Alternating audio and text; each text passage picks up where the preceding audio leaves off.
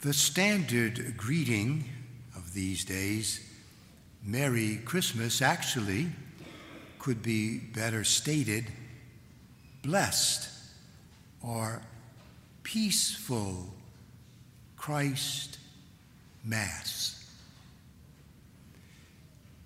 Notice that we do not say Christ's Day, Christ's birthday, but Christ's Mass. In a certain sense, without the Mass, there's no Christmas. It is the heart and center of the meaning of His coming to not only become flesh in a physical sense, but to embody Himself within us.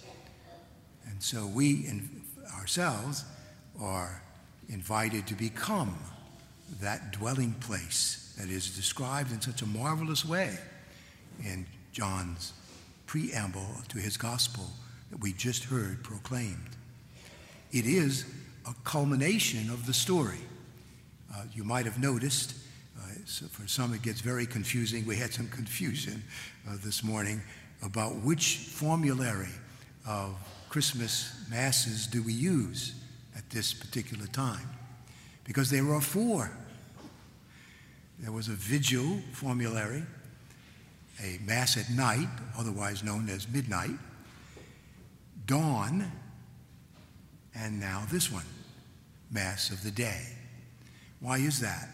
Is the church trying to simply complicate things? no. no. It's simply a way of reinforcing that what we celebrate is so profound, so amazing, so complete, so full no one formulary can do it. And in fact, so much so that this whole week will be extended as if it were Christmas Day.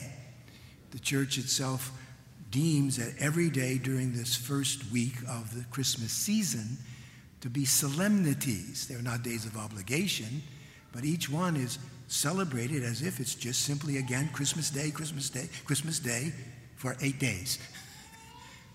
the octave.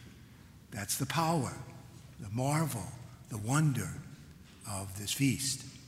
And so I encourage us not only to keep Christ in Christmas, but to keep the Christmas season because the world thinks it's over and it's just begun for people of faith. And so today, day number one of the Christmas season. By the way, it always alternates a little bit depending on which day Christmas falls. This year, we have a 16 day season of Christmas. So it even goes beyond the traditional 12 days, which leads into Epiphany, the traditional Epiphany. So this year, day one, today, tomorrow, we will celebrate the Feast of the Holy Family. On the third day of Christmas, we celebrate John, the great apostle and evangelist, whose gospel we just again heard. On the fourth day of Christmas, we celebrate the Holy Innocents, a part of the story again that is crucial for us always to remember. The fifth, sixth, and seventh days are special days as well, and a couple of other saints are also commemorated. And then the great octave, the Feast of Mary, the Mother of God on January 1st. Epiphany this year will be uh, next Sunday. It will be on the uh, uh, 2nd of January, the ninth day this year of the season. And then we will continue after Epiphany until we celebrate the Feast of the Baptism of the Lord, which this year is on January the 9th, and that will be the 16th day of Christmas. So I encourage us to keep the season by not simply, again, moving quickly, as the world will do now, into Happy New Year. Um, and by the way, when we say Happy New Year, implicit in that is Happy Year of our Lord 2022. because where does that number come from? It comes from the birth of Christ. So every year, we're always announcing the birth of Christ. Every day. Uh, just like the Mass. Every day is Christmas once again, because when we celebrate the transformation of the bread and wine into his body and blood, he, he himself again is made flesh and blood in our midst. And so that's how, again, crucial and central this beautiful feast is for us. A reflection that I came across that uh, I found also useful for our meditation today comes from a saint that is not necessarily often um, quoted, even though he's of recent vintage, and that's uh, Pope St. Paul VI. And this is his meditation for us today. The hour that finds us gathered here is, is, an hour of intense meditation on the birth of Jesus Christ in the world. We have in our mind's eye the picture of the event. It is reflected, renewed like an image in a mirror in each of our souls. And in a moment, it will be renewed in a mystical and sacramental form with a mysterious realism on this altar. Here, Christ will be with us. A special attraction holds our attention and invites us to contemplate. Here, our attention can take two paths. One is that of the historical, perceptible scene evoked by the Gospel of Luke, who probably heard the story from Mary herself, the mother, the heroine of the fact commemorated. It is the scene of the crib, the idyllic scene of the poor, makeshift lodging chosen by the two pilgrims, Mary and Joseph. Everything interests us here the night, the cold, the poverty, the solitude, and then heaven opening up, the incomparable message of the angels, the arrival of the shepherds. The imagination reconstructs the details, framing a story that holds us spellbound.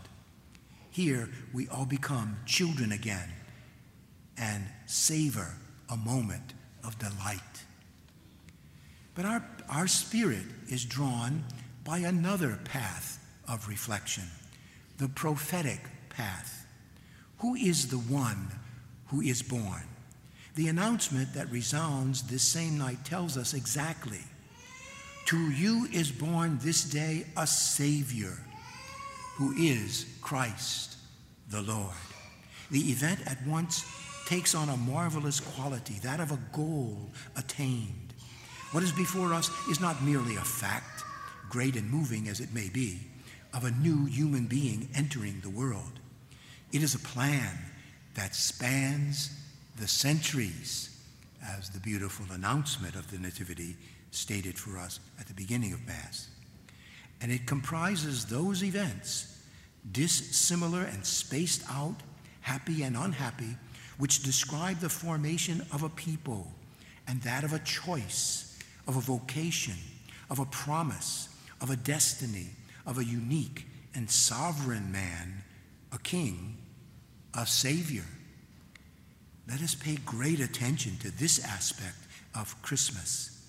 It is a point of arrival which reveals and testifies to a line preceding it, a divine thought, a mystery operating in the succession of the ages. The birth of Christ marks on the dial of the centuries the destined moment of the fulfillment of this divine plan, which serenely dominates the rushing torrent of human history. It indicates the fullness of time of which St. Paul speaks. The distant prophecy of Isaiah comes true. Lo, a child is born to us, a son has been given to us. The empire will be great and peace endless upon the throne of David and in his kingdom.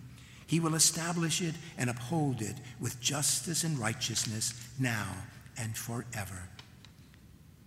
This little Jesus in of Bethlehem is the central point of human history.